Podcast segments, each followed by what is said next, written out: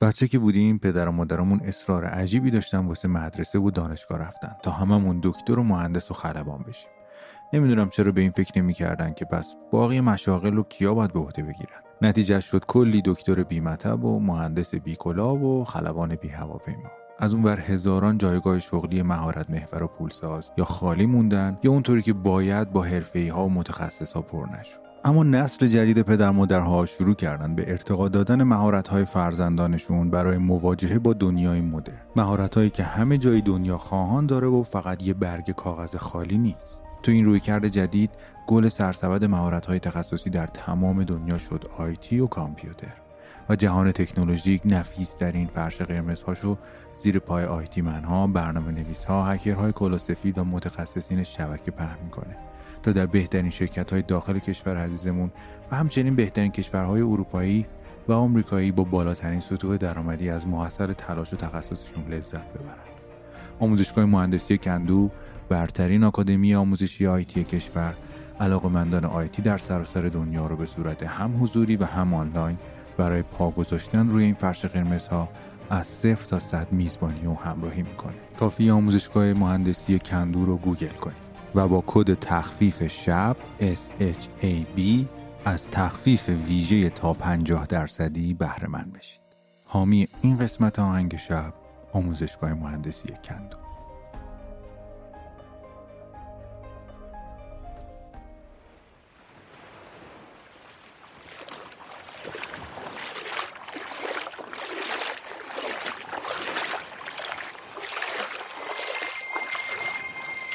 در تنهایی ابدیت به سکوت شب گوش مرا بده که دروازه‌ای به سوی آرامش جهان است. به آهنگ شب خوش اومدید.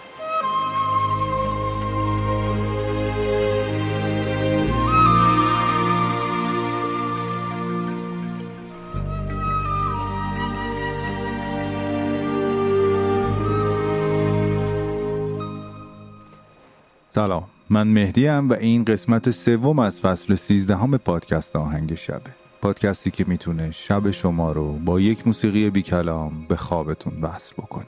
موسیقی های امشب رو از پرطرفدارترین ساز دنیا یعنی گیتار براتون انتخاب کردم. گیتار نایلون و در سبک فلامینکو، سبکی که خاستگاهش از کشور اسپانیاه و شاید شما رو بیشتر یاد رقص و هیجان بندازه. ولی موسیقی هایی که برای امشب انتخاب کردم توی این سبک ساخته شدن، ولی با تم همیشگی آهنگ شب. با داستانکی از رودابه بریم سراغ اپیزود امشب.